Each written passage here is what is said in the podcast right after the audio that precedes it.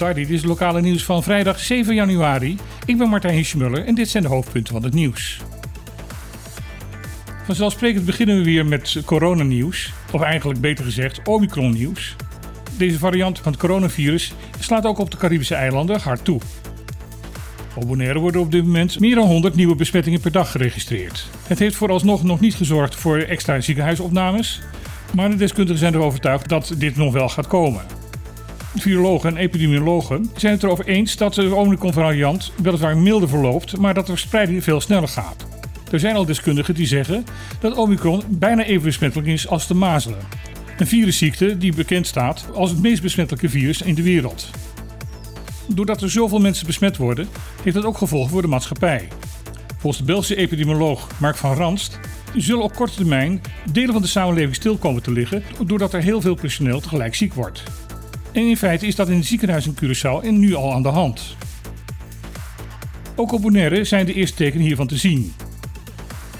Omdat Omicron op dit moment voornamelijk jongere mensen treft, hebben bedrijven waar veel jonge mensen werken hier behoorlijk veel last van, bijvoorbeeld de horeca.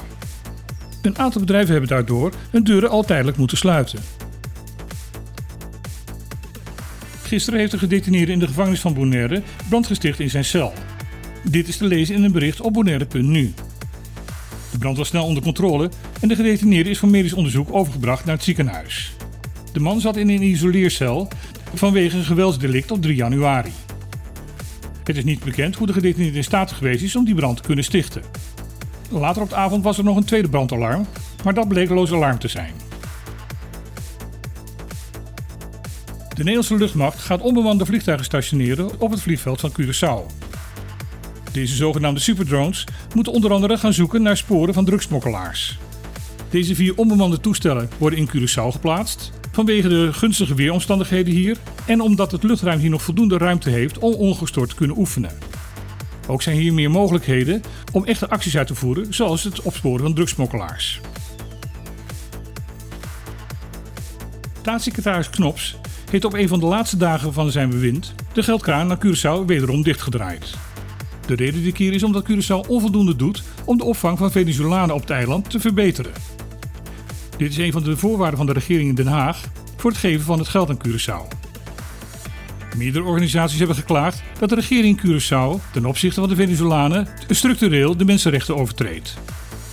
Knops heeft nu aangekondigd dat de geldstroom vanuit Den Haag wordt geblokkeerd totdat de regering Pisas iets aan deze situatie heeft gedaan. Ondanks dat het college van Financieel Toezicht een negatief advies heeft gegeven over de begroting van Saba, wordt deze begroting door de regering Den Haag wel goedgekeurd. Op de begroting staat een tekort van 1 miljoen dollar en voldoet daarmee niet aan de wettelijke verplichtingen. Het voorstel van het bestuurscollege van Saba is om dit tekort aan te vullen uit de algemene reserve. Staatssecretaris Knop zegt over deze situatie dat het duidelijk is dat er een structureel probleem is en dat dat eerder al bekend is, maar dat er nog geen oplossing voor gevonden is. Daarom is hij bereid om dit tekort eenmalig toe te staan. De nieuwe regering zal voor structurele oplossingen moeten gaan zorgen. En dan zoals altijd tot slot het weerbericht. Het zal vandaag overwegend droog zijn met een kleine kans op een lokale bui. Dit geldt zowel voor vandaag als voor morgen.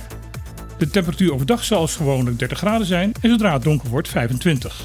De wind zal matig zijn met daarbij een vrij rustige zee. Morgen is er van 12 tot 2 weer op de klippen. Met onder andere Koos van Dijk, die zal gaan vertellen over zijn contact met Herman Brood. En Arjen de Wolf, die komt vertellen over zijn nieuwe online nieuwsbulletin. Ik wens u nog een hele fijne dag en een heel fijn weekend. En graag tot maandag.